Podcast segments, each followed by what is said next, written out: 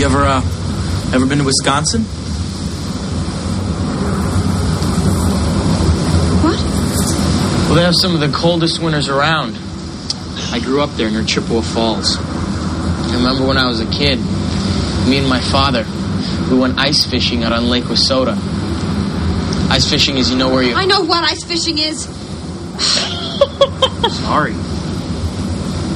You just seem like, you know, kind of an indoor girl. Anyway, I, uh. I fell through some thin ice. And I'm telling you, water that cold, like right down there, it hits you like a thousand knives stabbing you all over your body. You can't breathe, can't think. At least not about anything but the pain. Which is why I'm not looking forward to jumping in there after you. Like I said,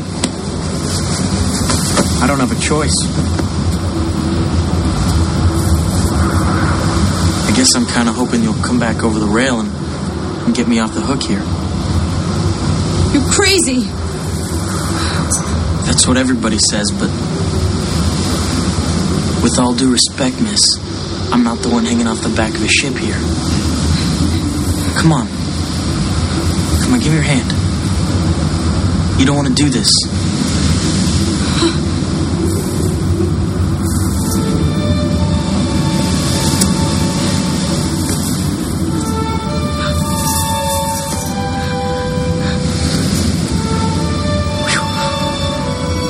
I'm Jack Dawson. Rose DeWitt Bukater. I have to get you to write that one down.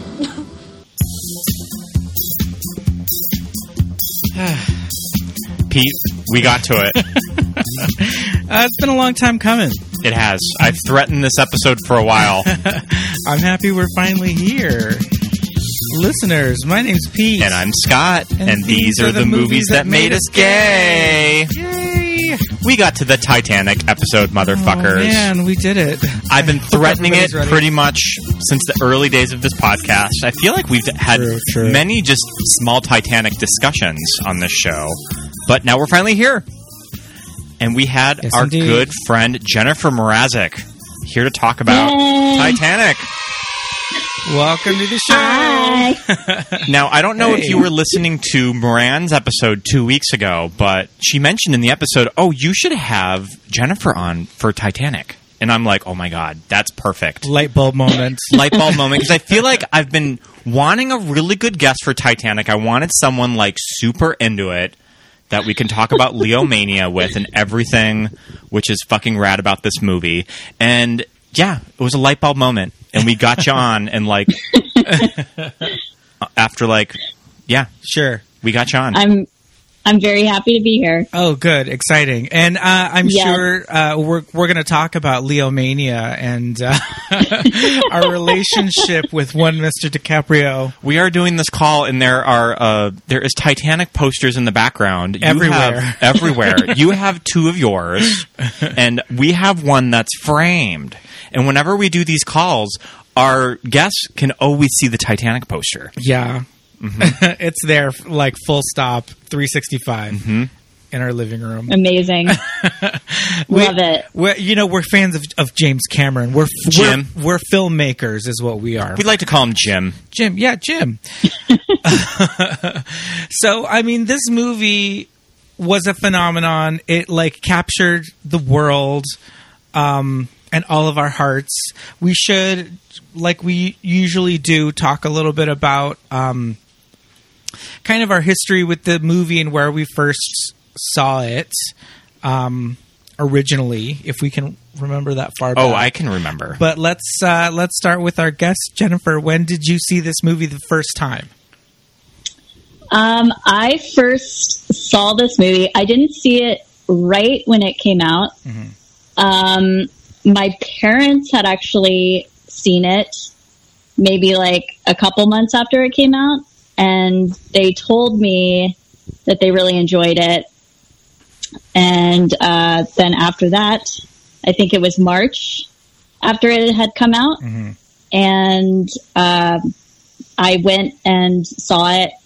I don't remember if I saw it with them or with friends, but saw it and I, you know, cried like a baby. and You laughed, You know. cried.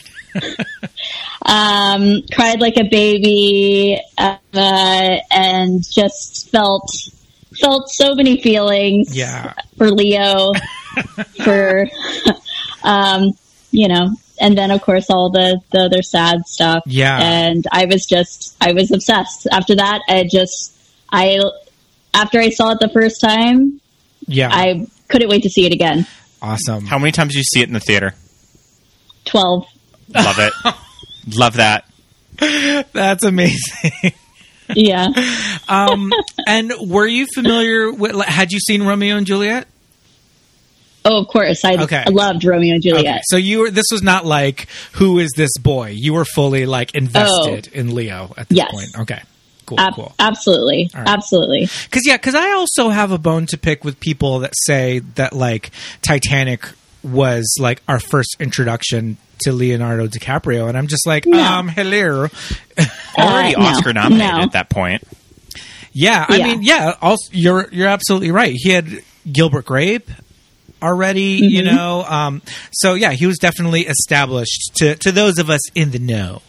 Um, Yes. Okay. All right. And Basketball Diaries. Oh, yeah. Though I actually Yeah. never never saw that, but um, I feel like I, not that I can remember. yeah, I feel like I saw Basketball Diaries once and way later. Like I didn't see it when it came out. I saw it like you know Yeah. years and years after the fact, just because I was like, how did I miss this? Um, yeah. I'll talk about when I saw it. Yeah, go ahead. Um, I'm a little older than you two. Uh, I was um, a teenager, but uh, I saw it with well, a, a good friend of mine, my dear friend SB, and I were both very much big fans of Leo from Romeo and Juliet and, and, and everything. And so when this came around, we were like, let's go see it. Let's go see it. So we got together. We drove out to uh, to the movies, and it was sold out, and it was sold out for the entire day. And so we were like, okay, womp womp, we missed it. So we tried again. I don't remember if it was the next weekend or a couple days later, but we tried again a second time, sold out the entire day. And I think we went to another theater and it was sold out there as well. It was like impossible to Driving around into. like East LA trying to find a theater that would show Titanic. No, we weren't driving around East LA. We were driving around the SGV. We were in Alhambra and uh, Pasadena. Uh, I think we went to. Oh, we ultimately saw it in West Covina. Um, the third time we tried to see it, saw it then. The two of us were just like living our life. We loved it. Felt like no time. You know, two, two and a half hours. How long? Oh, it's it? over three. over three hours. Felt like you know fingers snapped. Felt like no time had passed. We just were that invested. And then um, I went a second time and I saw it with my mom. And I to this day remember that there was a woman in front of us that wouldn't shut the hell up the entire time. And I was like, "Shut it!" She was in front of us, so I couldn't even turn around and glare and give her like the like shut your mouth face. Um, but to this day, I remember 25 years later. Uh, and then I only saw it the two times in the theater then. Ultimately, we've gone to revivals. We saw it in 3D in the theater. Um, seen it several times, own it. So I'm fully invested in It was also one of the last movies that we saw in the theater in 2020 because we just went to it at the Vista in February. Yes, indeed. Um, yeah, right before the first and initial lockdown. So yeah, so that was my history. Tried it twice. Saw it on the third attempt because of the the sold out showings in Los the greater Los Angeles area. Yeah. That's how like intense the the this movie was. Scott, what about you? So I remember going to the movies with my parents in the fall of 97 we were seeing kiss the girls with ashley judd and morgan freeman Ah. and i remember that was the first time i had ever seen that i first saw the trailer and i just remember being like oh my god this movie looks fucking amazing. That teaser trailer where the last shot of it is like the boat going down, and I just remember thinking like I've never seen anything like this. This Yeah. looks amazing, and I can't wait. And our theater, the Judith Theater, also had the poster that I was obsessed with looking at. Sure. That I just wanted that poster. It's the poster that's right behind you, Jen. Jen. but just like The I one where wanted, they're dancing. no, it's the one with The one that we have. the one that we have Sure. with them in the back of the bow of the ship, and just being like, I want that poster. Kate looks beautiful on it. Leo looks so handsome. I cannot wait for this movie. Mm-hmm. Yeah. So it came out. I was following everything, and our small theater did not get this movie until early March. Because you, your town, the movie theater had one screen One screen. at the time. Sometimes two movies a week, but not always though. And Sure. I think that just the demand for this movie was super high. Well, they probably didn't want to show it because it's three hours, so they only they lost a showing per day, so they're going to lose money on showing this movie. Mm-hmm. And also, I remember my friend Aaron, whose dad owned the movie theater, just told me that how much they had to give back to the studio to show this movie. That's why Yeah. when it came to Lewistown, it had to show for like a month sure, to like make back its profit. So it fully showed in my small town for a month in March, and that's when I went to it. My dad dropped me off by myself. I didn't even go to this movie with anyone. I just went by myself because I feel like everyone else in my family was not really like here for it or they just didn't care. So my dad dropped me off. There was a line around the block yeah, and I was just really nervous. I'm like, am I going to make it in? The only time I've ever sat in the balcony of the Judith Theater was for this movie, in like old wooden seats, yeah, and just I was just obsessed. yeah. And then when it came out in September on VHS, because that's how long Right. movies used to take to come out on video Yeah. was this came out in September, so I was already in junior high. And I remember the blockbuster ads of like Titanic is going to be available at midnight. I remember seeing everything on Channel One News.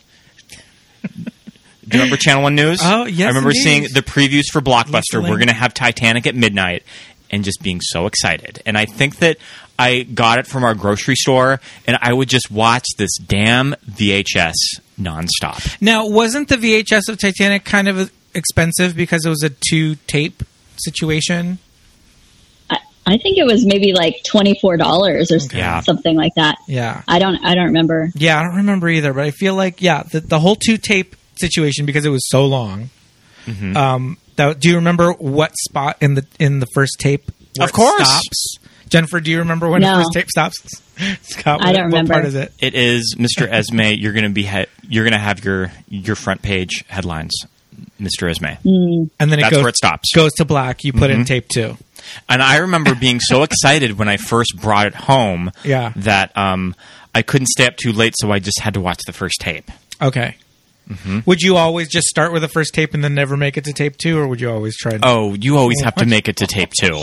So I would watch this tape so much that my sister and her then boyfriend would make fun of me. sure. that like why are you watching that movie again i feel like you're always watching the stupid movie so i began to have sort of a complex about it that i'm just like well is it not like good it's just one of those things that when cool. somebody makes fun of something that you like and then Yeah. you start to second guess yourself like do i have good taste and then i feel like i just sort of developed like a complex about it that i would be too ashamed to admit to people that i really like titanic Even though it was like the biggest uh, Mm-hmm. movie in the world at that point, didn't it make the high? Wasn't it the highest grossing movie of all time? yeah Yeah, it it was for a while. I I don't think it is now, but I believe it was for a Yeah, long time. made- like up until like recently, I it, think. it made over two billion dollars worldwide, and it was broken by Avatar. But Ah, when you yeah. look at Avatar's numbers, more people saw Titanic because movie tickets were cheaper. Sure. So that's more Hmm. movie tickets sold. Um, I remember Titanic being in the theaters so long that they had like a "Watch It Again" commercial campaign. Yeah, They were Yeah. like, "Go back, watch bring it another someone that you love. Yeah, I I actually remember when. So like the following year for Super Bowl Sunday, uh, like I've never really been into sports, and my parents were going to a Super Bowl party, and they actually dropped me off at the movie theater. Well, they went to their party, and I went and saw Titanic on Super Bowl Sunday. So I this was that. like January of Yeah.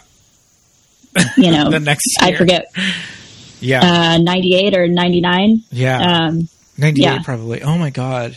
Would have been So what January So it was still there were theaters still playing it when after the VHS has, had been released, right? I mean, possibly. I mean, it would have probably so. it would have still been in theaters in summer of '98. Oh, good lord, that's crazy. But I mean, well worth it. This movie, I mean, it's a different experience seeing it in the theater. When we did go, mm-hmm. you know, like you said, was it March or February? February. It was February. it was for their Valentine's Day programming. Yeah, when we did go to the Vista to see it in the theater, it was like I had seen it so many times, and it's one of those things that it's just you know after 25 years, if you have cable TV, it's like you know switching the channels, and there it is on TBS, and there it is on TNT, and you know you just get used to seeing it. But when you see it in the theater again, you're just like, oh my god, this movie is amazing. I think people underestimate how powerful the last 50 minutes of of this movie is. Right. I feel like whenever you see lists of like some of the best action sequences ever put to film, Mm-hmm. I feel like the sinking of the Titanic is usually never one of them, but it should be because it's incredible filmmaking. Yeah, so intense. I mean, the whole like when it really just you know when it really starts going down and Yeah. i think when it's when the ship is breaking and people are really starting to panic i mean that's uh, it's so intense Yeah. still to this day They flood Um, that stairway set, and it's so incredibly scary because you can tell that they just had to get stunt actors for that scene. yeah, And let's just Yeah. not try to drown anybody today at work. Yeah.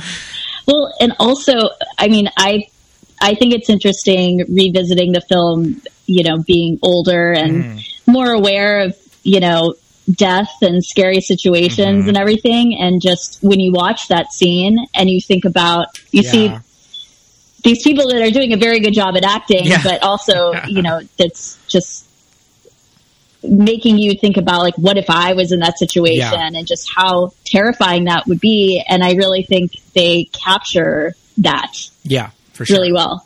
especially when you look at Marvel movies and you look at sort of disaster sequences, Mm-hmm. they're usually never done this intensely.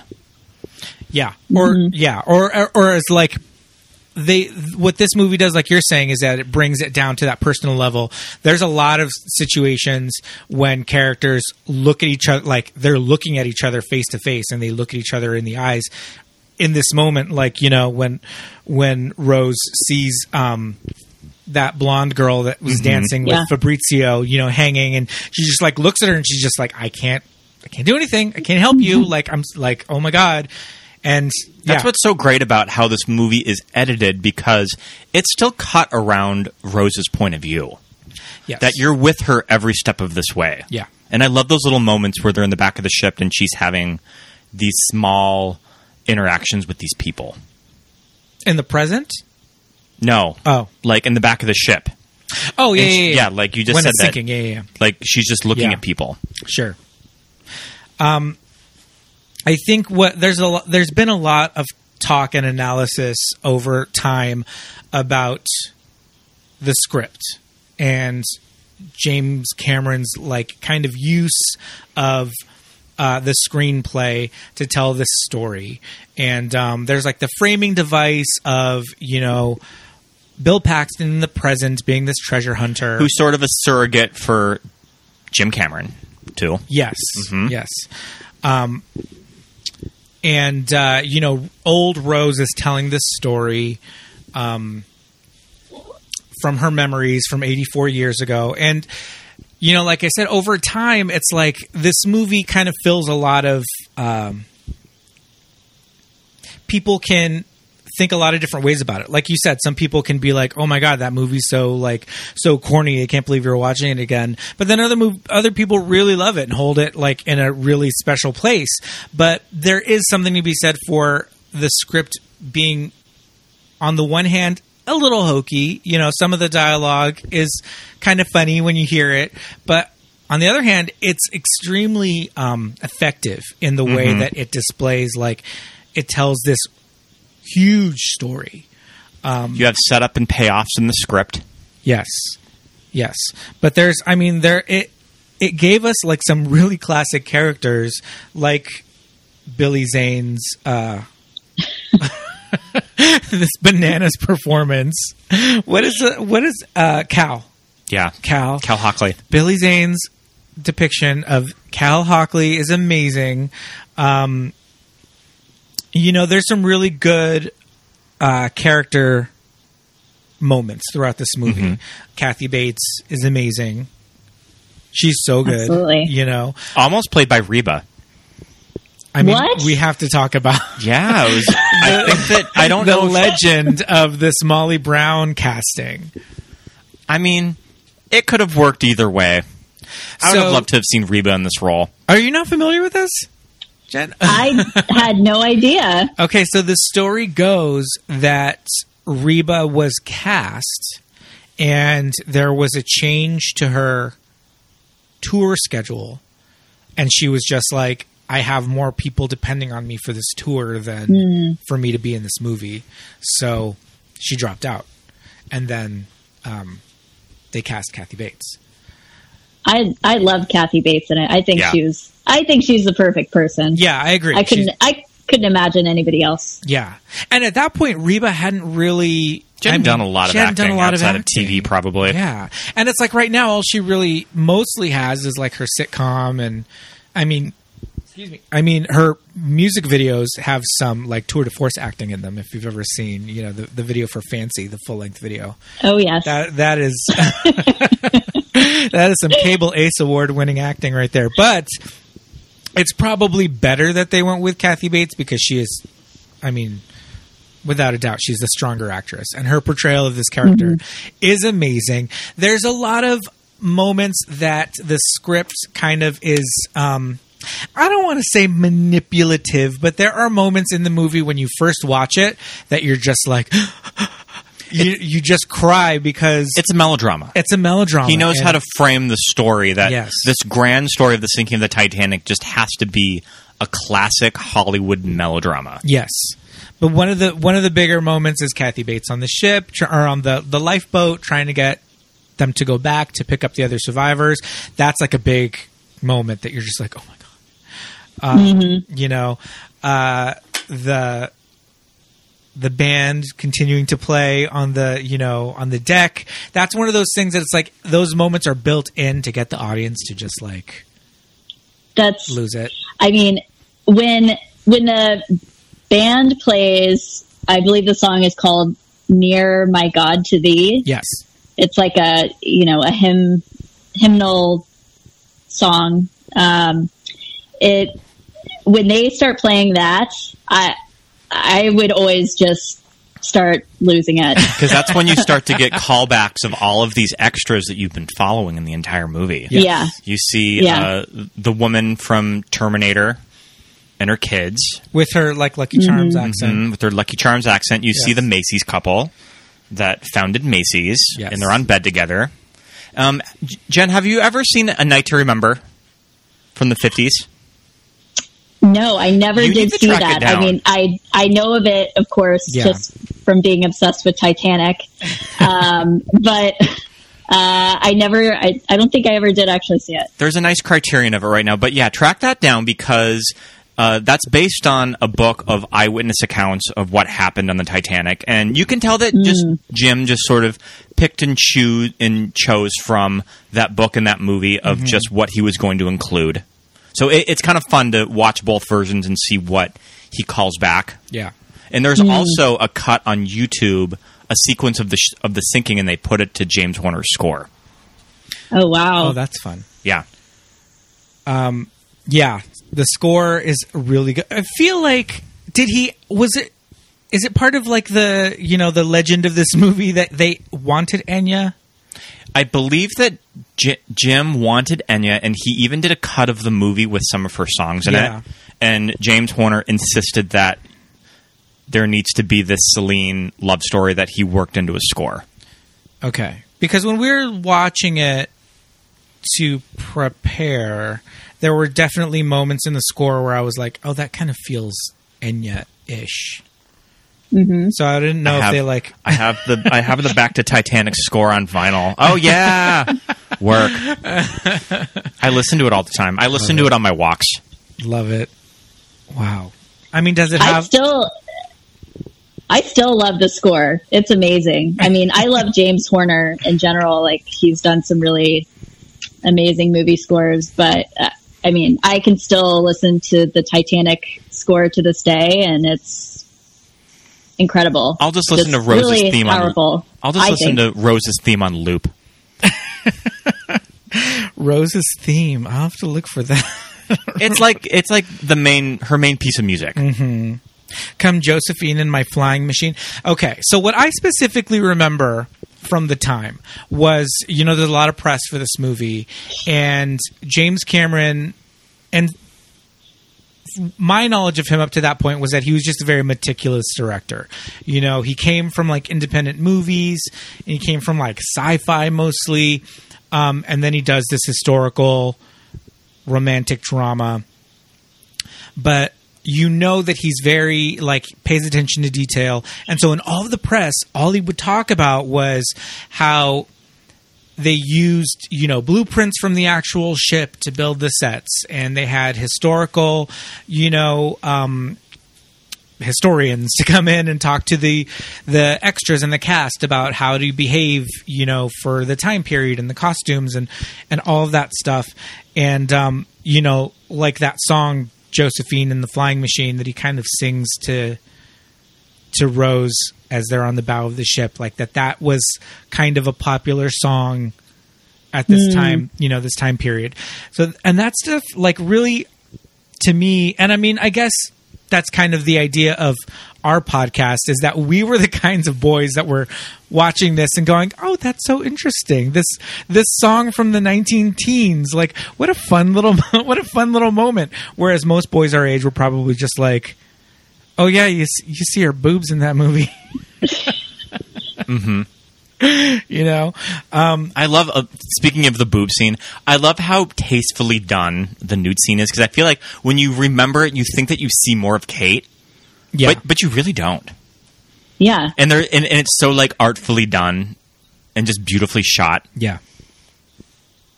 Did you see this with your parents at some point in the 12 times that you saw it in the theater? I think so. Okay. I, I think I probably did it at least once. Yeah.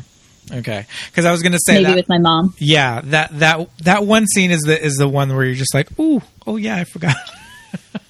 Well, I mean, I, I think, I don't know. I mean, I guess like as a female seeing, you know, a nude female with your mm-hmm. mom or whoever, I don't know. It- Right. I think maybe that didn't feel as weird. Okay. The sex scene definitely Oh yeah. feels think- weird. Do you think that's the first time in history that people like? Is that the first time sex in a car had ever happened? Do you think? In a mo- oh, like in in life? in like in like the universe of this movie i like to think that that's the first time that somebody ever got fucked in the back of a car I mean, cars are still pretty new. No, I doubt that. Yeah, I, I agree. I agree. It's probably not. Cars cars were pretty new in 1912, but still somebody figured it out. i like to think that they were the first That's the first time for those two. Jack Dawson had probably only been into a handful of cars in, in his life. So, okay, so we have to talk about some of the fun characters in this movie. should we just kind of get into a little bit of leo mania Oh yeah, I wanna let's talk about Leo Yeah, Mania. let's talk about Leo Yes. I mean yeah like we were talking i was very familiar with leo going up to this movie. I had sisters and they were also obsessed with romeo and juliet. I remember what's eating gilbert grape. Definitely um also i really liked a movie that leo did with meryl streep and diane keaton called marvin's room do you remember marvin's room No. yeah, I- and, and you think I'm not sure I I've think he did that that. in '96 or so, and I remember that was one of my first introductions to Meryl Streep when I was a child too. Was Marvin's Room. What, uh, so, what is the story of that? Marvin's Room. I believe that Diane Keaton needs like a kidney transplant, and um, she reconnects with her trashy sister, played by Meryl Streep. Mm. Yeah, and I believe Diane Keaton was Oscar nominated for it. Oh wow. Mm-hmm. in Marvin's Room came out in you're right, 96. Mm-hmm. Okay. I mean, yeah, so you like you said you Jen, you had fully aware of Romeo and Juliet, fully steeped into into Leomania at this point. Very, yeah. I was very obsessed with Romeo and Juliet. I mean, the aquarium scene in the bathroom. So good. Uh, I mean, I would just watch that that whole scene, and then when they go in the elevator, I would just watch that on repeat, basically, Yeah. because We need So to do good. we need to do a Romeo and Juliet episode soon. Yes. Um, so I so I remember listening to an NPR interview with Claire Danes. Uh, that she talked about turning down the role of Rose because she just was like, well, you know, I had just already done a movie and that was shot in Mexico with Leo, so I just didn't really see the point. And I kind of agree with her just because I'm just really happy that they settled on Kate. But yeah, it could have been Claire again. Interesting. Could have worked. had Kate Winslet. I mean, I feel like you'll know this, Scott. She hadn't really done anything Uh, not quite. before I mean, that. Not that I. I mean, She was Oscar nominated for Sense and Sensibility, so I think they were just trying to Ah. hook her up with projects. this? Oh wow. She made that movie with Emma Thompson that she was probably very close to winning that Oscar, but Mira Sorvino won it. But we have to stand Mira. We have to stand our Romy White and that Oscar. but um, and also her other big thing in '94 was Heavenly Creatures with Peter Jackson. He sort of discovered her. that was her first movie. That was her first movie. If you've never seen Heavenly Creatures with Kate Winslet and Melanie Lynskey, it's great. Yeah, but I we I feel like I forget about Sense and Sensibility, and also Yeah. that was a little bit more of like at that time, like um, what do you call it? Not art house, but you know, just um, This movie fully period dramas. Titanic just made her into a household name. oh yeah, yeah. yeah. So I and I don't know how I found it. It must have been on cable at, at some point, but I was fully, you know, aware of Leo um, from What's Eating Gilbert Grape. Uh, this boy's life, I remember with um, with uh, De Niro, but specifically, I remember a movie called Total Eclipse came out in 1995, and this was an art house movie. But I saw it on Cinemax. It had to have been Cinemax. I feel like I it's come. It's all like coming back to me. It's all like flowing over me right now. It was on Cinemax. Um, he plays uh, Leonardo DiCaprio is in this movie with David Thewlis from. I mean, you may remember him from Harry Potter. Yep. He was Professor Lupin. Um, and they played these like French poets in like the 19th century, like in like ye old Moulin Rouge times, and they were like in Paris drinking absinthe, like being like French poets and like being terrible, and you see Leo's butt in that movie, and I remember uh, it was on Cinemax watching it, being like, oh my god, and kind of being obsessed with it, figuring out what it was finding out when it was going to play next and taping it because you see his butt in that Just for. Leo's butt. Just for Leo's Wow. butt. Yeah. I can't believe I didn't know about that. I know. You got to find it. now, did you go to Man in the Iron Mask? Because Man in the Iron Mask, I believe, was released in spring of '98 when this was still in the theater. But I remember being that invested with Leo that I went to. Also, Man in the Iron Mask just dropped off by myself at the movies Yeah. because I Oh, was yeah, so into I- Leo. I, I saw Man in the Iron Mask probably at least like three times in the theater Oh wow. because just because it had Leo in it, Yeah. you know. Yeah. And Leo was on. He was a. I mean, he's been working since he was a child, but his big break was Who's the Boss, right? No. Growing. Growing Pains. Pains. That's it. Yes. Yeah. Mm, yeah. And And Critters. it was what- yeah. Growing Pains was a thing where it was like the last season. He was kind of brought in. They just needed a cute kid. they needed a kid because the kids were getting were getting older on that show. Um, so yeah, he only he only did like a handful of episodes, but um, I didn't like his hair in Man in the Iron Mask. That wig, that like it was very like curly. Oh. yeah, Ooh, yeah. Yeah, Yeah. no. It was not good. yeah. We like like you know like classic Leo like floppy hair. I don't know if his hair in this movie is too period. You don't think the Jack Dawson haircut was was popular in 1912? Yeah, I don't know. Why Maybe. not? That parted down the middle look, I buy it. Um, yeah, Basketball Diaries was another one that was kind of edgy. Yeah. You know, Kind of a role that was meant for River Phoenix. I feel like Oh, sure. Leo sort of fell into a lot of roles that probably could have been River Phoenix. I mean, this movie could have easily been Jack could have easily been played by River Phoenix. right? Well, okay. Do you got speaking of like the casting of this movie? We talked a little bit about Claire Danes. Mm-hmm. You guys, are you familiar, Jen, with the uh, the other like legendary casting? The alternate universe of Titanic with Matthew McConaughey and Gwyneth Paltrow. No. I think that Matthew was pretty close. I think that he made it pretty far in the audition. yeah. I feel, Wow. I feel like he reads significantly older than Leo. Also older than Kate, Yeah. too. Yes. Yeah. I, I mean, it would have worked with him and Gwyneth together, probably. I'm sure that they read Ethan Hawke for this movie, too. Ah, okay. Ethan Hawke and Uma Thurman. I mean, maybe. I still need. Oh well, I mean, I guess we'll never see them together on st- uh, in a movie, but that would have been fun. We'll always have Gattaca. Yeah, that's true. Um, yeah, but I think these two kind of like. It's interesting because Leo came from these more, um, I guess, like smaller, independent-y, artsy-ish kind of movies, and Kate as well, coming from you know Yeah. Sense and Sensibility and, and Heavenly Creatures.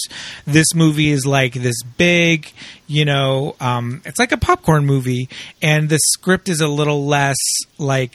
I mean, it's serious, but it's like I keep saying, it's a little hokey, it's a little melodramatic than what the two of them are used to. So it's interesting seeing their like acting styles. I think, especially with Kate, that you have to be a really great actress to sell a lot of these lines and not make them too hokey. Yeah. Like, Kate sells it in this movie. Yes. We didn't get a supercut of uh, Jack and Rose screaming each other's names throughout this movie, but I think there's got to be a count somewhere out there, right, of how many times Yeah. Jack says Rose. I'll probably Google Like that when as the- we're talking. Like when they're screaming through the hallways, Yes. trying to find each other. yes but just in scenes like when she when she's got the axe and she's like trying to like cut the the handcuffs he says rose like 15 times in like one sentence it's crazy Are are there any? Uh, I was thinking about this earlier. Are there any? Have Have you all ever heard of any like drinking games for Titanic? Oh, I'm sure that they're out there.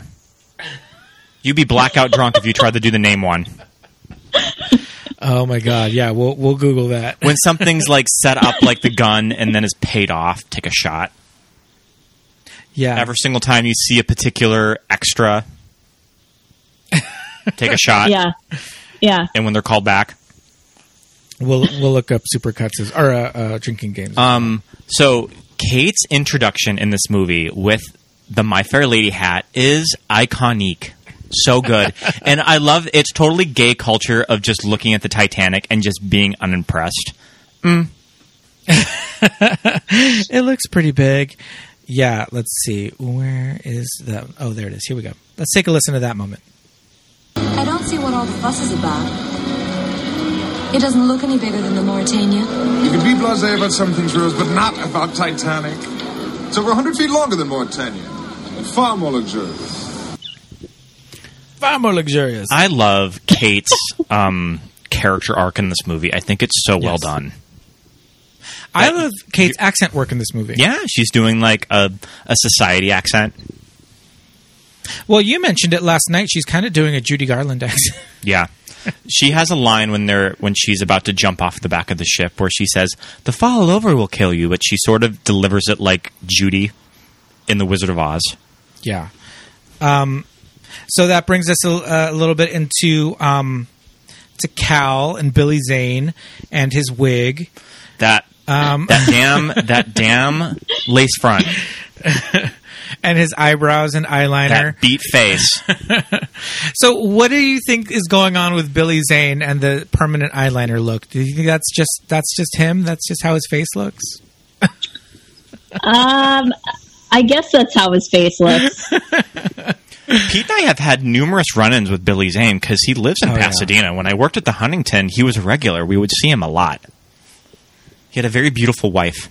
Yes, he, Mhm. he, he does. I wife believe is- that. Yeah, his wife is very beautiful, and they have little um, small children. Uh, I saw him at the bike shop. The bike shop across the street. Yep. So I saw him just standing in the in the parking lot having a very intense conversation with someone that they were. I don't know what they were talking about, but I wanted to just be like Billy Zane.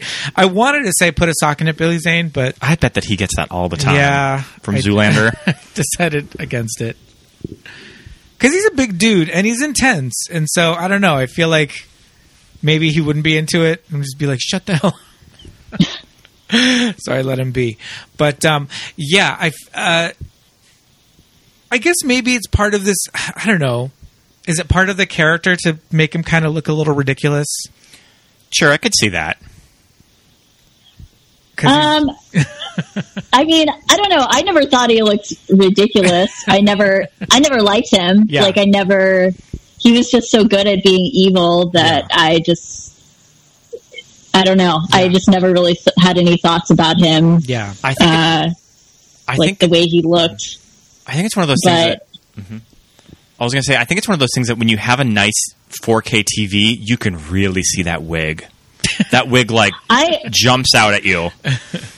I had no idea until just now when you were talking about that he Oh, it's that he was wearing a wig. Yeah, it's. I, I think it's just a wig because they wanted a certain hairstyle for him. It's it's a it's longer. It's like men, you know, 1987 weren't wearing their hair like Cal in this movie, and I think he just keeps his hair normally pretty short. Um, Shorter, bald. So I think uh, it was just a wig to to supplement the the hairstyle that they wanted on him, and I think to be fair, I think most people, except for like Leo and like Danny Nucci, like probably everybody else in this movie is wearing a wig. Mm-hmm. Like, Kate definitely. yeah, all the women, if not like hair pieces or multiple hair pieces, are probably just wearing full wigs. I like that shade of red because it looks really beautiful when she gets it wet. That's probably why they chose that shade sure. because it reads on camera really well. Yes. And um, it also kind of matches her mother, played by Frances Fisher. Yeah. This character, this woman, oh my god! Like that scene, She's awful. She's awful, but she's so good, and she looks Yeah. so period. Yes, absolutely. like her face, just the way the makeup and the She hair. looks like an old photograph. yeah works with her. She mm-hmm. looks she just ends up looking so period. And we were talking about this. Most of the other women in this movie have that very period, like Gibson girl, like big cloud of hair, like situation. And Rose doesn't really have that. They had to make her look. Yeah. I think your heroine, you have to make a little more contemporary to the audience that's seeing it too. Yeah. So they can kind of relate to her more. Yeah. There's a really great, um, I believe that it's Glamour, the YouTube channel Glamour on YouTube. They have they have a costume historian, and they go through movie costumes, and they say what's accurate about this costume, what's not accurate about the, this costume. And when they did Titanic, she was like, pretty much this entire movie is accurate, but the one thing that's not accurate that you have to ding it for is the hair and makeup Yeah. of Kate. But they just mm-hmm. have to do that just to sort of to have your audience relate to her. I think. Yeah, I I feel like I feel like they did a really good job. Just, I mean, sometimes when you revisit, you know, movies from the '90s or whenever mm-hmm. you, they're in costume, but it still kind of has that essence of whatever time period it was made in. Yeah. and I I feel like going back and watching Titanic. I mean, the costumes don't feel like they have any, you know, bit of 1997 Yeah. uh, to them. Yeah, um, I agree. And they're amazing, beautiful. Like I mean, all of all of Rose's dresses. Which one's your favorite? Love. Which one would you go to prom in? Um, I was actually going to bring up. Um, so for my junior year homecoming, I had a dress that was extremely like uh, reminiscent of um, the like red and black beaded dress that she wore. Which one? The one that she goes, uh, The one that she jumps. the one that she jumps, that she almost jumps with, or the one that she wears to dinner? The one that she wears to dinner. We have we have that little pop vinyl. Ooh, little pop vinyl. Hello. Oh, amazing. I think that my favorite dress is the one that she uh, tries to jump off the ship with. I like that beaded Oh. dress. Love that dress. I actually, um, I, I was going to show you all. I did. Oh, I don't have it in front of me. Um, I had found a really amazing sketch that I had done in eighth grade of her in that dress that you're talking about, Scott. Mm-hmm. I love that. Uh, Pete, what's your favorite look, Rose look? Um, I like the look where they're running through the ship, like the one, the last, you know, as the ship's sinking. I like that one because you sort of see the character growth that Rose is very stripped down. Yeah, That she uh, she's not quite bound by these beautiful dresses. She's a little more free. yeah. I feel like at one point there's like a mint green kind of a situation, but now I can't remember when she's wearing it. oh, when she's wearing that, when she's wearing that dress with like the big, like, Yes, I don't like know. a, like a sash belt thing. yeah, yeah, yeah. Yeah, that one. I like that one a lot. I'll try That was great. picture Of it. Yeah. Um, Academy Award for Best Costume Design. Yeah, deserved. yeah, I feel like I remember seeing a rose dress, and I think it was the red beaded one where she was going to jump off the ship. Um, I'm pretty sure it was either that one or it was the intro with the big white hat and the like purple striped number from her very first scene. her traveling suit dress. Yes, at um, at Planet Hollywood at City Walk. A couple of years after Amazing. the fact, yeah, because my friends and I were just, you know, being being teenagers with no money and no ID and nothing to do, we would just go to City Walk to waste time. And uh, uh, I'm pretty sure there was some Rose um, DeWitt Bukater outfits. Bukater. Yeah, in the Planet Hollywood there. Who knows where they are now ever since Planet Hollywood went bust. But um, Have Have you all ever been to any of the Titanic museums? No, I really want to go to the one at the Luxor. Whenever we're there, I always want to go, but it just never works out. yeah. Oh, I've I've been to the one that's in Tennessee. I think there's three of them. There's one in Tennessee. There's one in Florida, and then there's one um, in Vegas. in Vegas. I would hope that the one in Um, Tennessee is near Dollywood. It is. Good. Oh, fun. I was going to say knock two Yeah. birds in one stone with that one. Yeah. Um, it is incredible. Highly suggest going. they they have I think they do this at all of them where they have like they have a replica of the uh, staircase. Oh, sure. You know, like where she meets Jack to go to the real party. yeah. Um, and you can do pictures there and it's amazing. Highly awesome. recommend. Well, uh, on Carnival Cruise Lines on um, on formal portrait night, you can choose a backdrop of the of the grand staircase. it's just a backdrop that they pull from like a curtain. Um, so That's that's that's an option if cruises ever reo- reopen. Um, do you think they're going to continue? Didn't weren't they like building a replica of the Titanic? Yeah, I know like, that they were. to like sail again. That Yeah. would be interesting. But then like no more cruises. hmm Oh well, eventually. Yeah. Um Yeah.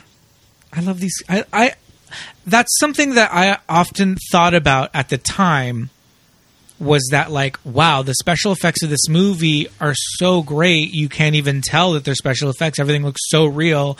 And even now when you watch it again like you said the costuming and the and the design of the characters and the makeup and all that does not look dated. I don't really think any much about this movie looks dated.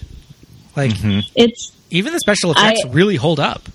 Yeah, most of the special effects are still really good. Um, though there is one thing that I do notice now uh-huh. Is that when they're doing like the aerial shots of the ship, yeah so uh, the people walking across the ship, they're yeah you know just digitized They look a little weird. people. We know, we definitely It- noticed that last night. We were like, "Oh, Yeah. those, those digital doubles look a little funny." There's also a crazy face replacement shot of Leo and Kate when they're running down the hall with water. That it was an early, it was an early day of putting Kate Winslet's face on a stunt performer, and the Yeah. end result just kind of looks a little weird.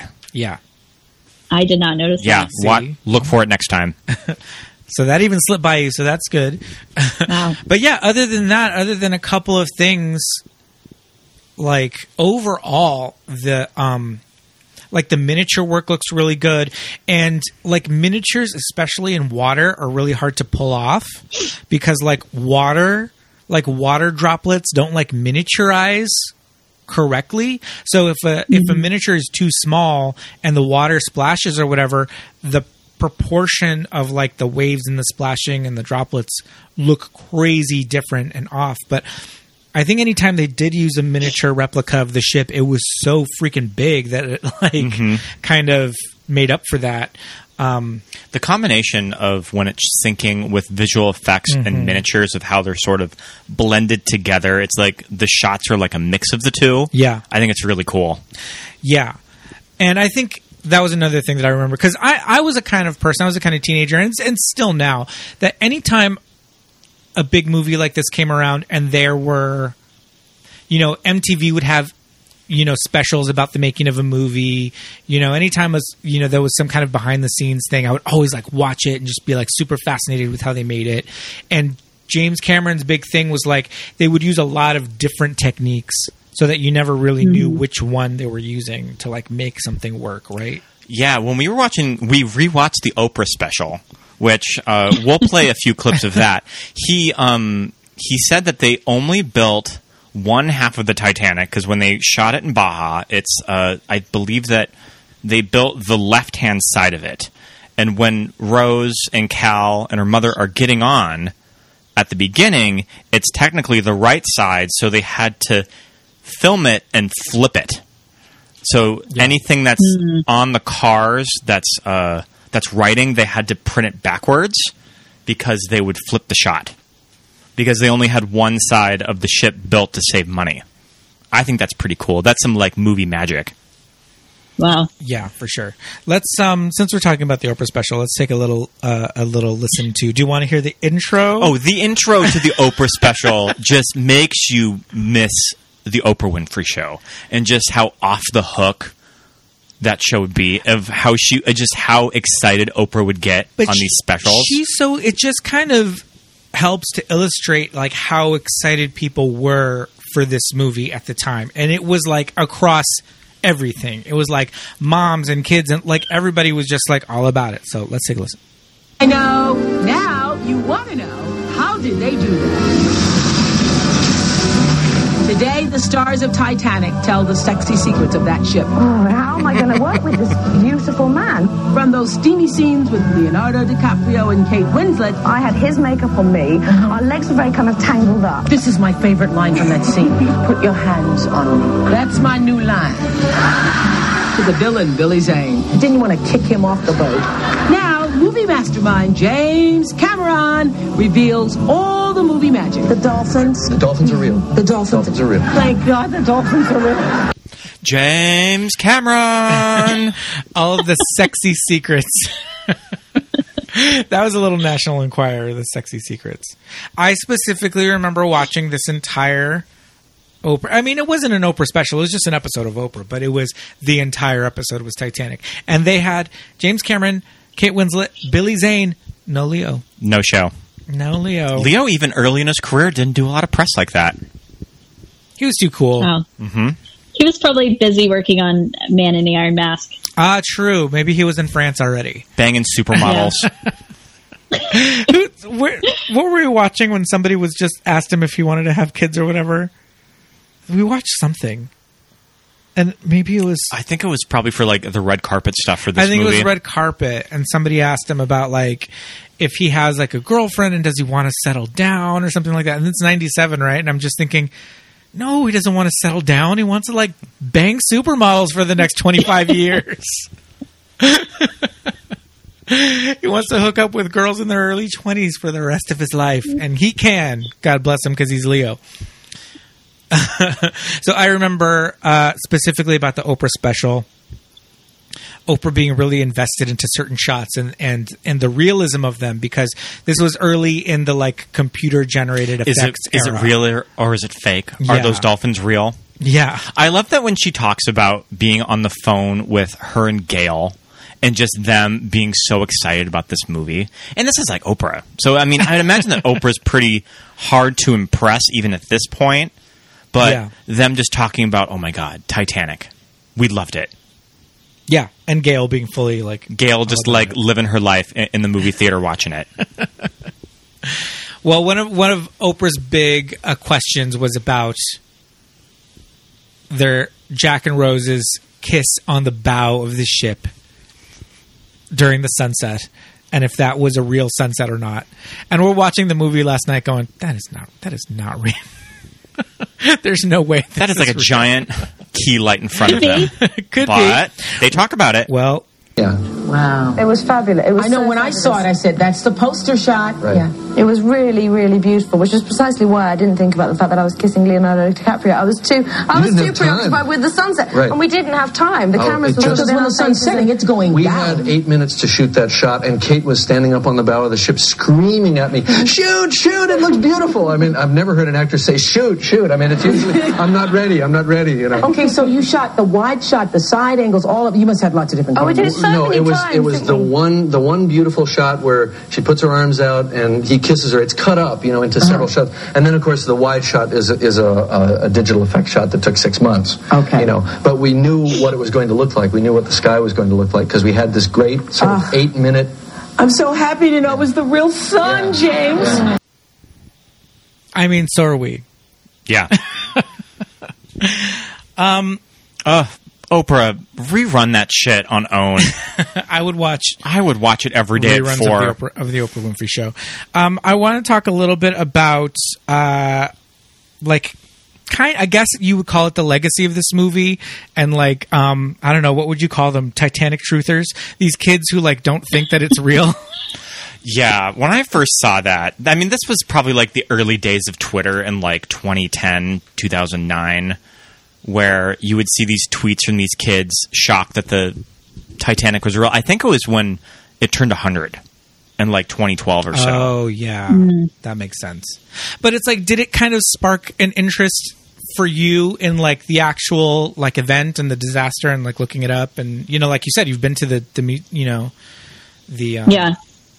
Which which has real it actually has real artifacts in Yeah. it from the Titanic at, at those museums. Um, but yeah, no, I mean after I saw the movie and just you know became obsessed with it, Mhm. I definitely was very interested in the history and um and also just to like see how accurate the movie was like with with what actually happened and all the details of the ship and everything like that. So When yeah. I, when I was a kid, my grandma gave me a DK eyewitness book on Titanic, and it was so cool. It had this, it had like that painting of the Titanic sinking at night on it, and it was just an informational dot guide of everything about the Titanic. Yeah. and I just remember devouring that entire book and thinking it was so interesting.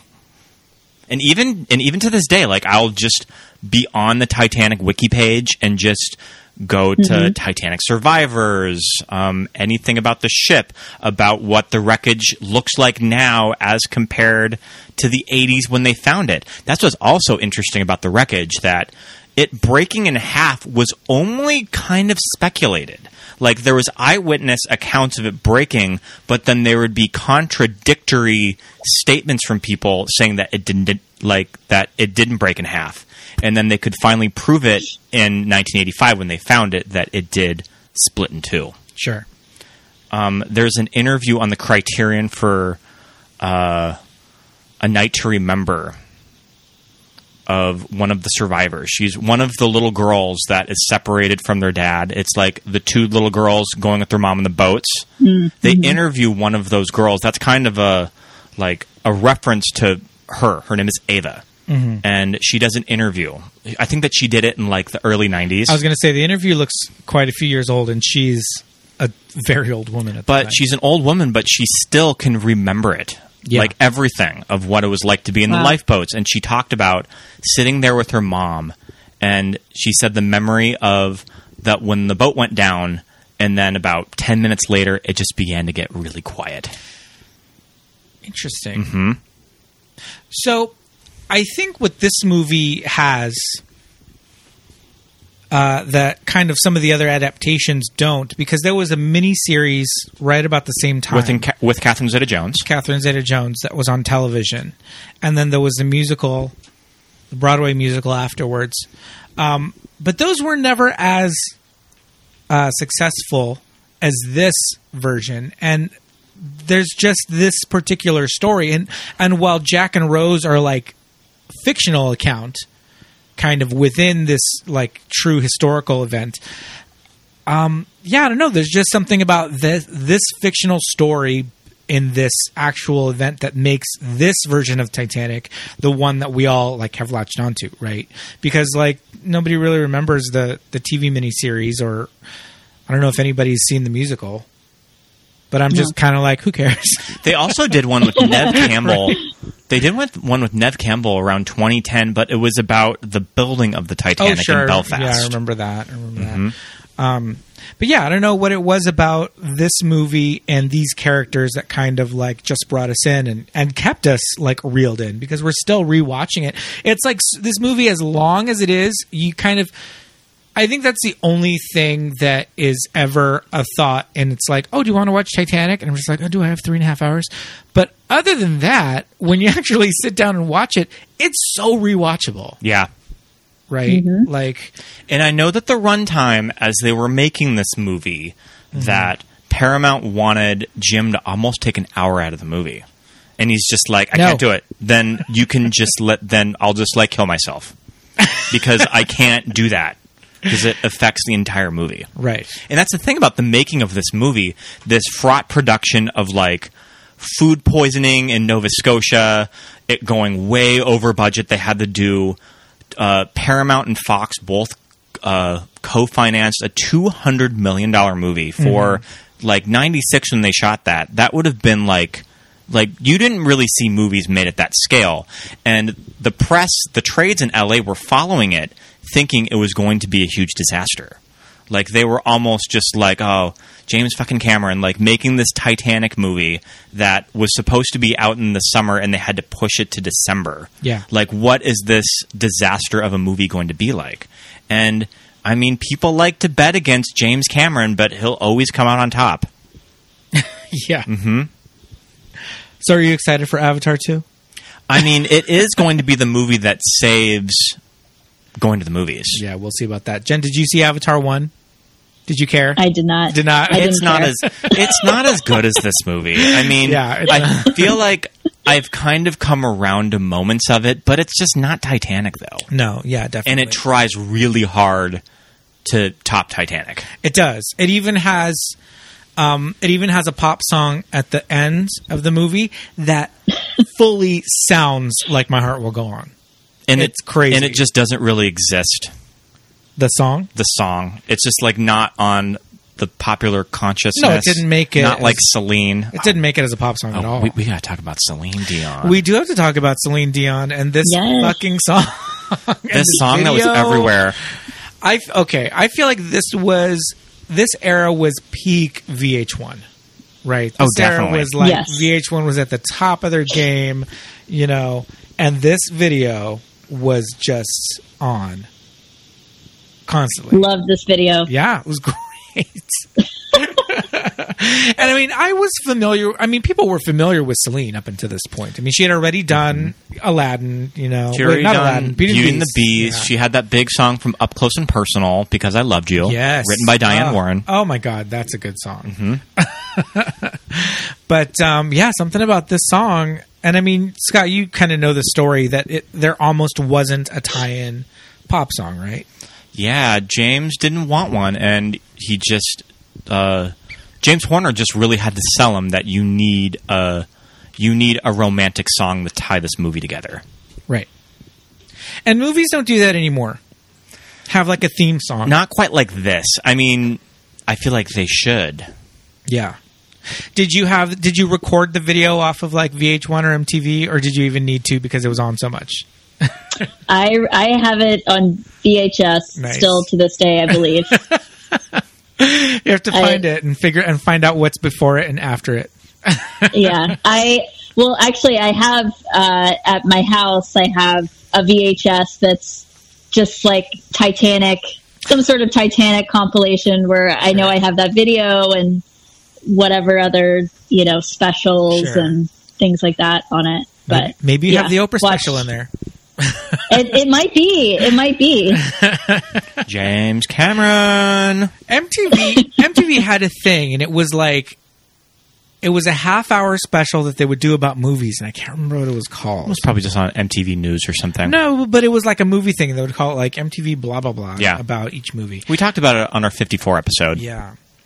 Um Yeah, so that was just like another way that this movie kind of like inserted itself or like infiltrated just like the like I don't know what do you what do you call it? The zeitgeist Mhm. right of like that year. Because it was like the song was on the radio the video was on MTV like the movie was in every movie theater for weeks and weeks and weeks and months and months. And then when the VHS came out everybody bought it. Um it was just huge. And then we have the Academy Awards So last night we found a copy on YouTube of the 1998 Academy Awards, and we almost watched the entire thing. And I remember that's really the year that made me fall in love with the Oscars because I'm just like a not like an Oscar nut that I predict all the categories early in the year and I just follow everything. But I remember that ceremony in particular just really got me hooked on everything Oscar. And it was just sort of the buzz surrounding Titanic. So we watched a we watched a copy on YouTube of almost the entire ceremony. Did That's you amazing. did you Jen watch it that year or did you did you care? I yeah, I watched it that year. Okay. Were you upset? I don't. Oh, go ahead. Oh, I I don't remember it, but I Yeah. know that I watched. I mean, Do you feel like do you feel like you would have been upset that Leo was overlooked for Best Actor nomination? He got the Globe. when when Kate got a Best Mhm. Actress nomination. possibly. I feel like I feel like at the I mean at the time like I said I was about 19 when this came out and I was thinking to myself like she's good in it. She's great in it. But I was like is it a I don't know. To me at that time, you know, I was like Academy Award nominations were reserved for like you had to have like a big like scene or like a big like emotional moment and she has a lot of those in this movie. But I don't know, to me something about this was like a little bit more of like a a popcorn or action movie that I was like I don't know if Kate needed to be It's usually the performances that don't get nominations, but I'm glad that Kate got it. Yeah. I feel like if she would have won, it would have saved a lot of grief later on of the the role that she did win for that probably she should already have won for. I'm looking at you, the reader. Well, but yeah, I mean, this, like we said, this movie was everywhere. Ha- Have 14 nominations? Yeah. 11? I think it was tied with Ben Hur of the most nominations and wins. Sure. Wow. At 111, right? Mm-hmm. And it was nominated for 14. I think that the only ones that it did not win was the acting nominations for Kate and Gloria and makeup. Okay. Wow. That's crazy. Mhm. And we, you know, we watched the YouTube of the ceremony last night, and once they start winning, it's just like Boom, every boom, single. boom. and even like Jim ends up winning for like film editing because leave it to J- James Cameron that like of course he's going to have an a credit for editing the movie just because he probably just has a very like here I'll just do it attitude because Yeah. he's worked every single job in a movie set and he can probably do it better than you. Yeah. Um, but just like we were talking about how this movie kind of seeped its way into all aspects of culture, we should take a listen to this a little bit here. And Bob Seger was not on the Titanic. Ladies, what Daryl says true? Oh, oh, oh, oh, yes, it, it is true. I wasn't on Titanic. There was was no Jack Dawson, no Diamond. I just wanted to ride in a helicopter before I died. Whee! But, oh, oh, oh, but I really did lose my virginity to President William Howard Taft. Would you like to hear that story? Huh? Anyone? We don't, unfortunately, have the clip from the Britney Spears video where they find the heart of the ocean. I thought the old lady dropped it in the ocean at the Oh. end of the movie. Yeah. What song is that? It's Oops, I Did It Again. It's Oops, I Did It Again. That was a huge song. hmm That's like one of her biggest. I remember even hits. at the moment thinking like, okay, this is this is a bit much. Yeah, I was mad at that. At that little bit in the video, I was like, "No, Babe, that was I, stupid." I went down there and got it for you. So this is kind of a good segue in the Titanic backlash. I mentioned at the beginning of the podcast that Yeah. I almost felt like ashamed or embarrassed to say to say that I like this movie just because Mhm. I would have gotten made fun of from like classmates or my sister or her, or her boyfriend. And I feel like just kind of the movie in general did go through that backlash in the 2000s where it became cool to say that you never liked Titanic. yeah, And like, was it maybe just sort of James Cameron's cockiness of when he won Best Director, saying that he's the king of the world? Was it like, did it kind of start from there? I don't remember any of that, or maybe I just maybe I just didn't care. Yeah, I think it was Empire magazine that um that they adjusted the review that it was a five star review and they knocked it down to three and a half or What? four stars, Rude. just to cater to their their hater readers. That's rude. I don't Mhm. like that. They're hater reader. But I feel like it has kind of in the past five years. I think that sort of that backlash has kind of gone away a little bit, and I I, think that there is a new appreciation for just how great this movie is. Yeah, I agree because with something like a similar situation, like with Forrest Gump, right? People like nowadays, people are just like, "Oh, Forrest Gump is trash," you know, it's like pandering, blah blah blah, um, and people are standing by that. But I feel like with this one, yeah, like you said, and I think it kind of comes down to, you're right. Cameron at the Academy Awards singing, saying he's king of the world, which I think was an earnest moment, and he's just kind of a dorky guy, and it Yeah. didn't come across. Yeah. I think it just came off like, oh god, but whatever. Like he, you know, he just won Best Director, you know, for a movie that was like a huge pain in the ass, and so I, I think he deserved that moment. So it's like, all right, give him a pass on that, and yeah, maybe there is some melodrama in it, like you know some of the dialogue and and you know maybe Fabrizio's accent is a little over the top. It's a little. Who am I to say? It's a little Super Mario. It's a little, you know, Mario and Luigi, but hey, I love Danny Nucci. I think he did a great job in this role. Um, but yeah, I think like we've been saying this whole time, when you actually sit down and revisit it, it really stands up. and it ages better than you might think it. Yeah. think, think it has. It, it ages way better than Forrest Gump. That's for one thing. Oh yeah, you know. absolutely. Yeah. Um, so yeah, and I I think I had always kind of known about just people being a little too cool for it, but it's also one of those things that it was so popular, Mhm. and there's just going to be those people that are just like, rejects what's mainstream. yeah, Also, I mean, in '98 and '97, I mean, there the internet wasn't as sophisticated, and Yeah. it was just easier for everyone to latch on to a movie that everyone could go see and talk about. Yeah, yeah.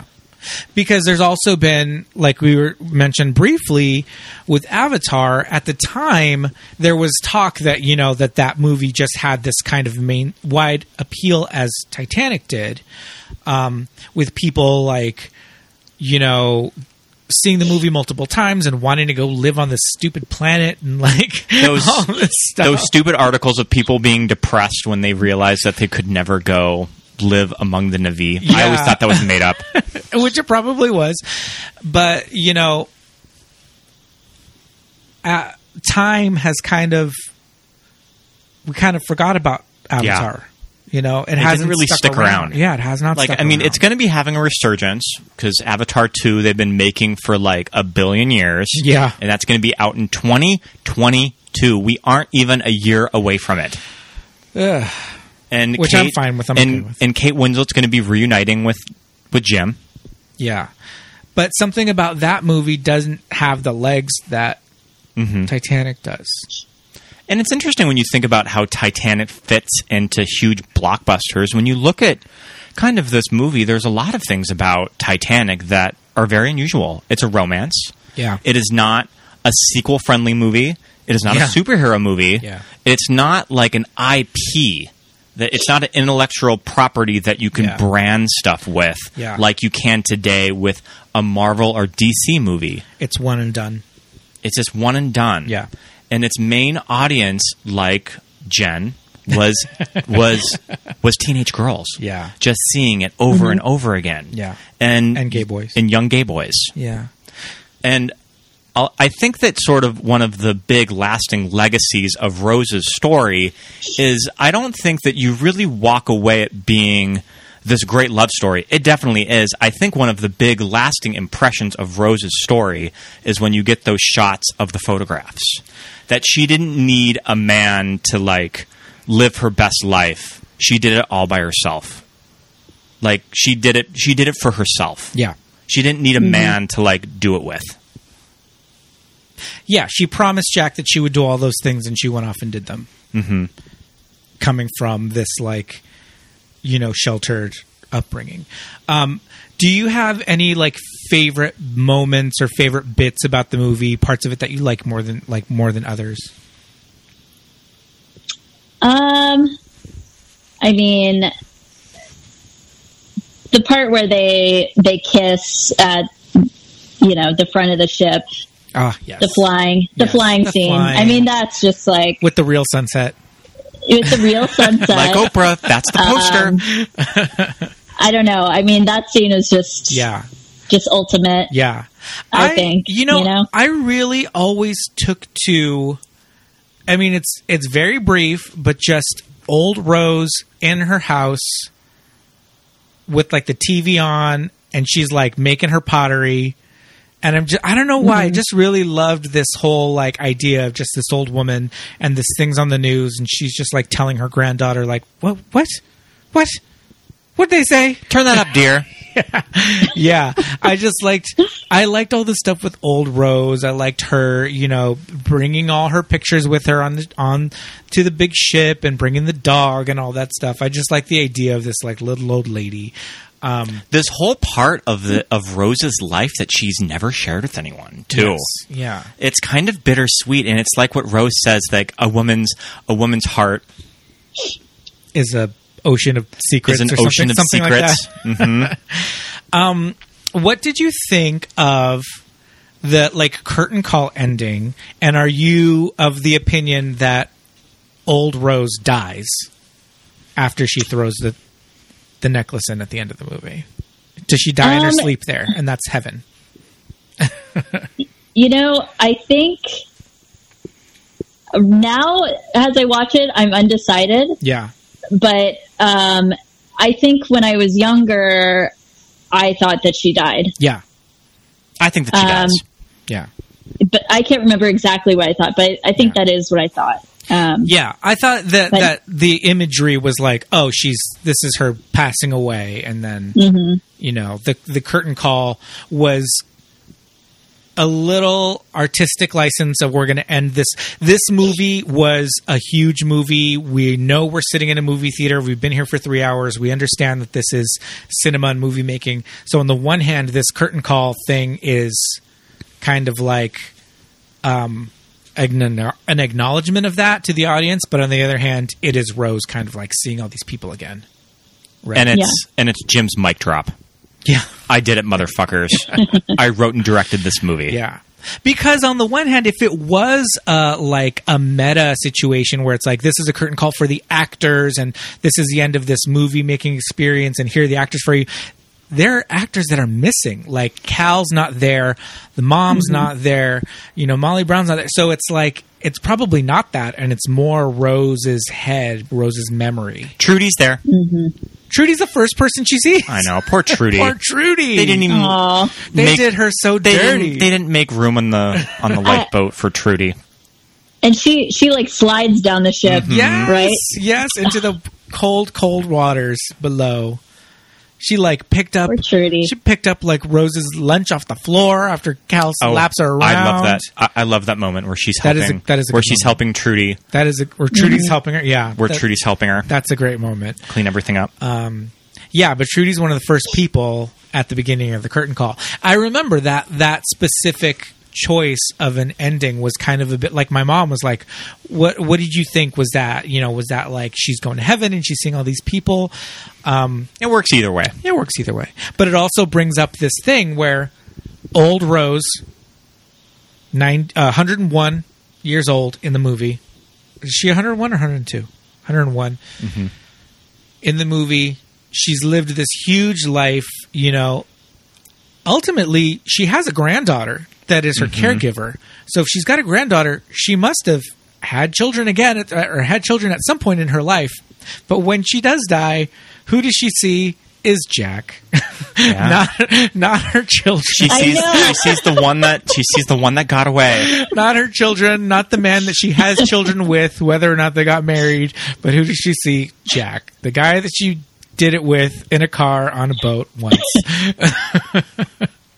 but hey, sometimes But do you think that there's do you think there's any possibility that she may have gotten pregnant? okay, maybe then this would be like her great granddaughter. Then, hmm I mean, she would have had that baby in Yeah. like Yeah, 'cause in the- the teens. yeah, the child Yeah. had been born in like 1912 or 1913 or something. yeah, I mean it's a possibility. it could still be her granddaughter from another child, but yeah. Yeah, yeah.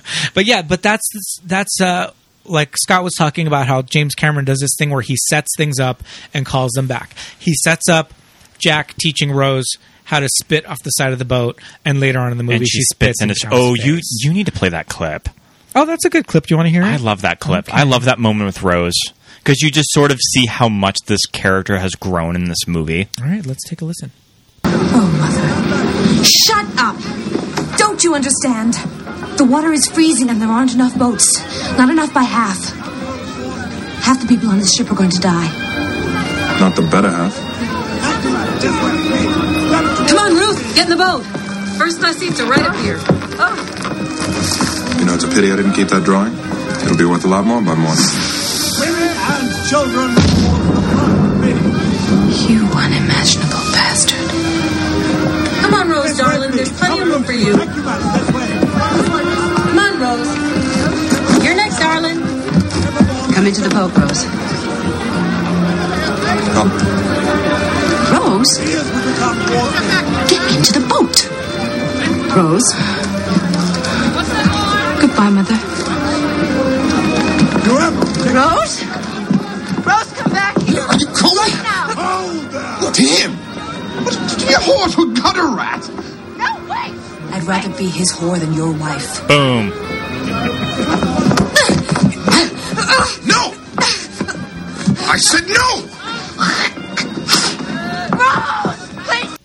Kate Winslet said on Oprah that was her idea to spit in his face. Yeah. And, but it fits in perfectly Mhm. with this with that scene earlier in the movie, and you know Jack and her talk about going horseback riding on the beach and going Yeah. to Santa Monica Pier, and and all the pictures, it's all there. She's on the back of a horse, and you can see the pier behind her and all of that. So it's that setup and payoff. That's like that's really good script writing right there, man. Yeah, I mean it's kind of screenwriting 101 Yeah, that you find in good super movie scripts. super effective. So some of my favorite moments, uh, I like the "You See People" Jack line, which he later sort of rips off in Avatar. James Cameron has a big thing with UC people. You didn't see Avatar, you said, but it's a big uh, moment with the like the alien creatures. Like this greeting that they have is like "I see you," and it's like this whole thing. And the, the main character has to learn like it's not just like "I see you in front of me," but it's like "I really see you," and it's like almost verbatim what Rose says to Jack about seeing people. And I'm like, oh wow, He really, he really That's has messed a up. hair up. But I mean, Cameron wrote both. I know. He's ripping But- himself off. It's like get some new ideas, bro.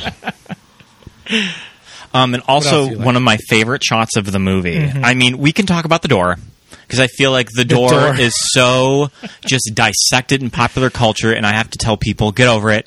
The door would have sunk with both of them. You're Yeah. missing the point of the scene. Yeah.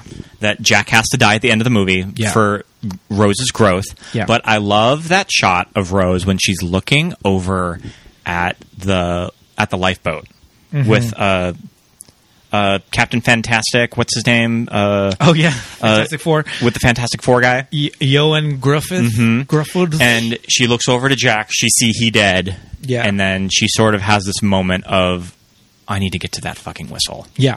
And you see her get off the door and swing Back into the water. back into the water Yeah. and swim over to that whistle. Yeah. And you could tell that it is all the strength in her body. Yeah. And just Kate's performance doing that scene is so powerful. And she takes that mm-hmm. damn whistle out of those frozen lips and you can really hear the sound effect of when she pulls it out. You Yeah. Can, you can hear skin ripping and then she blows on the whistle Yeah. And they come back for it and there's that last shot of Kate's eyes Mhm. of when she's Oh, blowing. yeah. You just see this will to live on her face. Yeah. I love that shot. Very good. Uh, what camp were you in, Jen? Of the uh, they could have fit both of them on that door. Um, I mean, I think that if both of them were on the door, then they're, you know, maybe it could have floated, but there would have been too much water on there. Yeah, it would have sunk. You know, they They would would have they would have maybe froze. not sunk, but they wouldn't have survived. Yeah, they would have froze because they would have been submerged in too much water. And there's that Yeah. shot of him Yeah. trying to get on the door too, and he sees that it's not working. Yeah, but I mean, the whole Yeah. reason that she lived was because she was out of the water. Yeah. Mhm. She, you know, so she Yeah. didn't get the hypothermia as fast. So yeah, Yeah. they would have been too submerged. You're right. You're absolutely right. Now, did you know the callback to one of the one of the real life survivors in the movie? Do you know who it was? What? at the back of the ship? Oh, It's the guy in all white that's taking the swigs out of the bottle. the Chef Boyardee. that's the that's the chef on the Titanic that actually survived, and he was he was drinking that night, and it's sort of they think that it may have saved him from hypothermia. But yeah, that that character is a callback to one of the actual guys that survives, and that Wow. guy is also in A Night to Remember too. So just a little attention to detail. yeah, they always put throw in. that chef in Mhm. there, like in any. There's a really good drunk history on that chef too. Um, yeah. Uh, the ending of this movie, I feel like it not wasn't controversial, but it was another one of those things that just kind of got people talking. You know, the whole like the room on the driftwood was one was one conversation. You know whether whether old Rose dies, you know, in her sleep on the ship. Um, you know, people also talked about her throwing the necklace into the into the ocean and why hadn't why hadn't she sold it her entire life and like been like a rich wealthy woman you know and all these things Yeah. you know what it, did you have opinions about about that what like what she was doing with this with this diamond in her in her purse Um, For 80 years? I didn't. I didn't have any opinions about it um, when I was younger. Yeah. I just didn't even really think about it at all. yeah Um, but as an adult, uh, and revisit, revisiting the film, you know, it's kind of like I don't know. You could have like taken care of your family and like, you know, yeah But you would have done it and relied on Cal. i mean it's cal's money but it's like what if she sold it then it would be her money She had to do it for herself. Yeah. True. Mm-hmm. And it seems like she lived a pretty decent life. She was like flying a plane in one of the pictures, like, you know, all these You see her like on these Yeah. exotic adventures in like Africa. Oh, and then the one guy said too that she was an actress, hmm you know, for a period. So Yeah. she probably lived a, a decent life. But yeah, you're Yeah. right. She could have she could have made a nice chunk of change on it. But um, yeah. it But, just it you know, yeah I get it. I get it. You know, yeah it I rounds get out the not story. wanting to depend on anybody or whatever. Have so you have you ever seen the Yeah. deleted scene of that? Deleted it's, scene? it's with Gloria Stuart and Bill Paxton that they Oh, have yeah. this weird moment where he sees her like at the at the back of the ship trying to drop it in, and then they have this whole exchange, and it just does not work. It's on YouTube. Look it up. Yeah. Deleted Titanic ending. It would have wrecked the whole thing. it would have completely changed how you exit the movie. Sure. So I'm glad that they cut it. Hmm, interesting. I feel like I've seen it. I just don't remember it. Mhm. Didn't sti- didn't stick with me. But yeah, it's yeah. This this movie was so much and it was so big and all of that. But even even the ending had so many little bits that it left you you know walking away from it. You you were still talking about it, and people have argued about the room on the driftwood for years. Like it's still just like a huge conversation Mhm. on the internet. I think that Kate Winslet did a little bit with Stephen Colbert about it too. Yeah. I think like I think the um who are those guys that do that like debunk things? We saw that Mythbusters? Mythbusters. Didn't I think they did one where they like they I think they busted it where it's like they wouldn't have she wouldn't have lived. It would have it would have sank too far into the water and like you said, they would have gotten hypothermia. So but people still like to argue about it. Mm-hmm.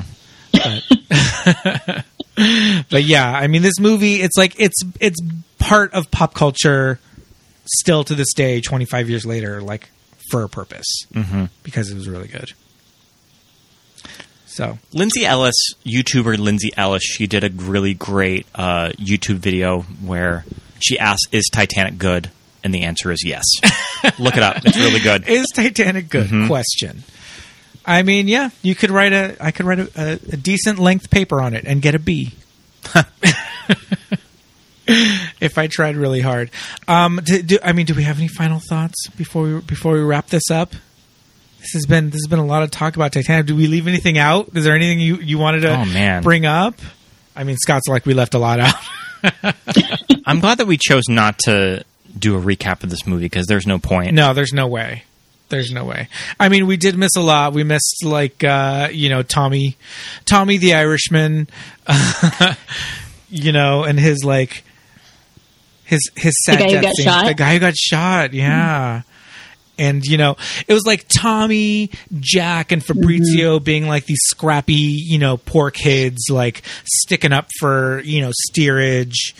I could see them also cutting a lot of stuff with those three characters. That there Yeah. could have been a, a an even longer cut following all of those storylines. Yeah, for sure. I could see that was one of the things when they had to tighten this movie up to be Mhm.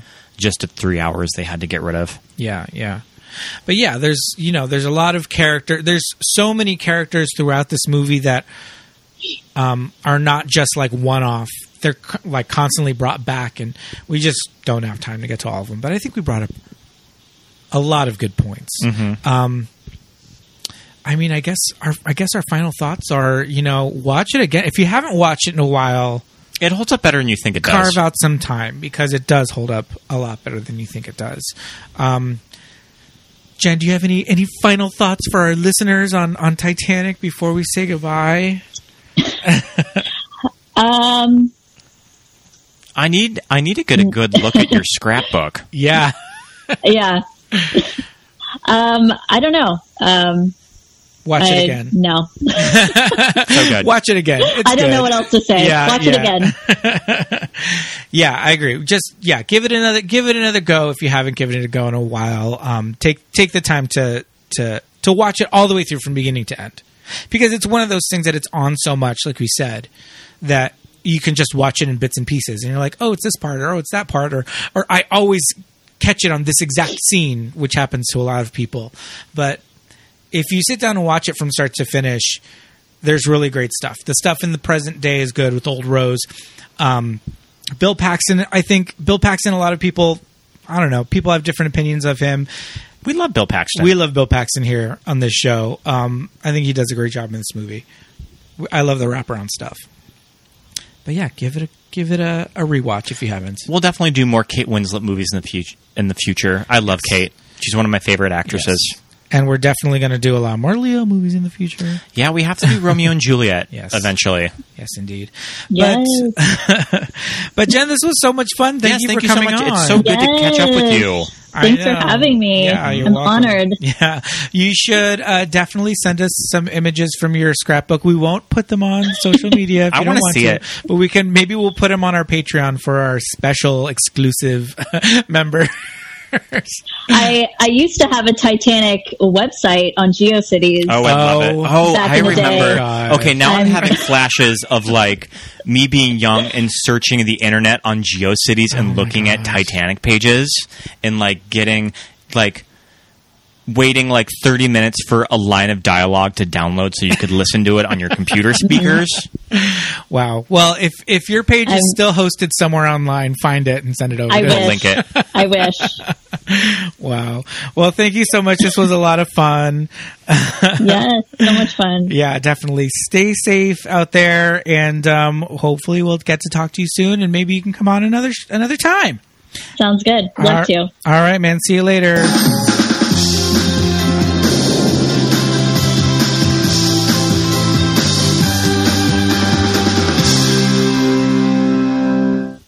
And thank you all out there for listening to another episode of Movies That Made Us Gay.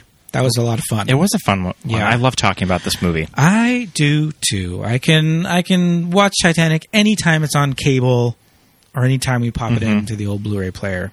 This is a fun, fun movie, and we're gonna have. A lot, I mean, we've got a lot of Titanic memorabilia, as we mentioned um, during this episode. We've got the poster. We've got the double vinyl soundtrack. It's a special edition soundtrack too. Special edition. We've got some pop vinyls.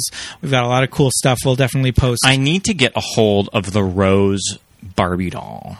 oh man, yes. Look it up do. on eBay. They did a doll for Kate Winslet, Yes, and I do. want it. we'll definitely get that. But we'll post some pictures of that on our Patreon. Um, www.patreon.com slash movies that made us gay. But we'll also post it on our uh, on our socials on uh, the instagram as well. But we'll definitely post those for you guys to see some of our fun stuff. But um, in the meantime we've got some business to take care of. Speaking of patreon we've got some patreon members that we'd like to give a shout out to. Thank you oh so much for being our friends and um, following us on Patreon. We'd like to say hello to Genevieve Thomas, Don McBride, Josh Clement, Em Lamelli, Aaron Bent, Melinda and Jim Shirley, Jessica Torres, John Miller, Nick Thomas, Christine Asher, Rufino Cabong, Mitch Ralston, and David Vine. DV! DV! I just saw that David Vine became a member. I was Thank- like, oh, David. so much, DV. Thank you so much. well, everybody out there listening, definitely head over to patreon.com. We are going to record a commentary tonight. We're doing it tonight. It'll be up before this episode uh, is posted, but um, if you're on Patreon, you'll have had a couple of days And with our get- fresh Watch With Me commentary. And you'll get all of our old ones. We did Scream 2, We did Halloween H2O, and what's the third one? Beetlejuice. Beetlejuice. Yes, indeed. So we're going to have another one coming up very shortly. But yeah, you can definitely go to Patreon to check out the different tiers that you can follow us. All of the money from Patreon goes back into the show so we can uh, continue to make new episodes for Yeah. you. So yeah, we'd love it if you Gosh, check it out. we're coming up at the end of the year. How crazy is that? Yeah, I know. It's crazy. I don't even. I don't even know. I don't Mm-hmm. Our even Christmas anything to say about episodes are going to be coming up. Yeah, time to do some Christmas. We're episodes. also going to be doing a vote for our Christmas Day episode. So look yeah. on that on our social media. We're going to have a vote between two Tim Burton movies. You can probably guess which ones they are. or can you? hmm Maybe we'll see.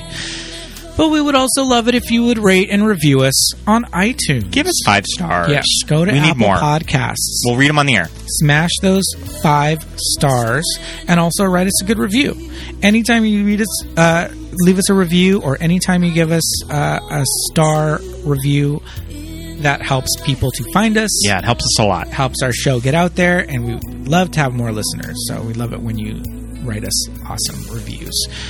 Uh, you can also find us on social media on Facebook and Instagram at Movies That Made Us Gay, and we're also on Twitter at MTMUG Pod. Exactly. You can find me on Instagram and Twitter at Peter Lasagna. And I'm Scott Youngballer on Instagram. Instagram. Yes, indeed. Also, find me on Letterboxd. Yes, indeed. Are you also Scott Youngballer? I'm the Scott Youngbauer on Letterboxd. Awesome. Yeah, so head out there and take a take a listen. Give us uh, give us some reviews on there as well, like all of our stuff. Thank you so much for listening, everybody. We'll play out with some Celine. We'll play out with some Celine, and uh, we'll be back next week. Thanks, guys. Bye. Bye.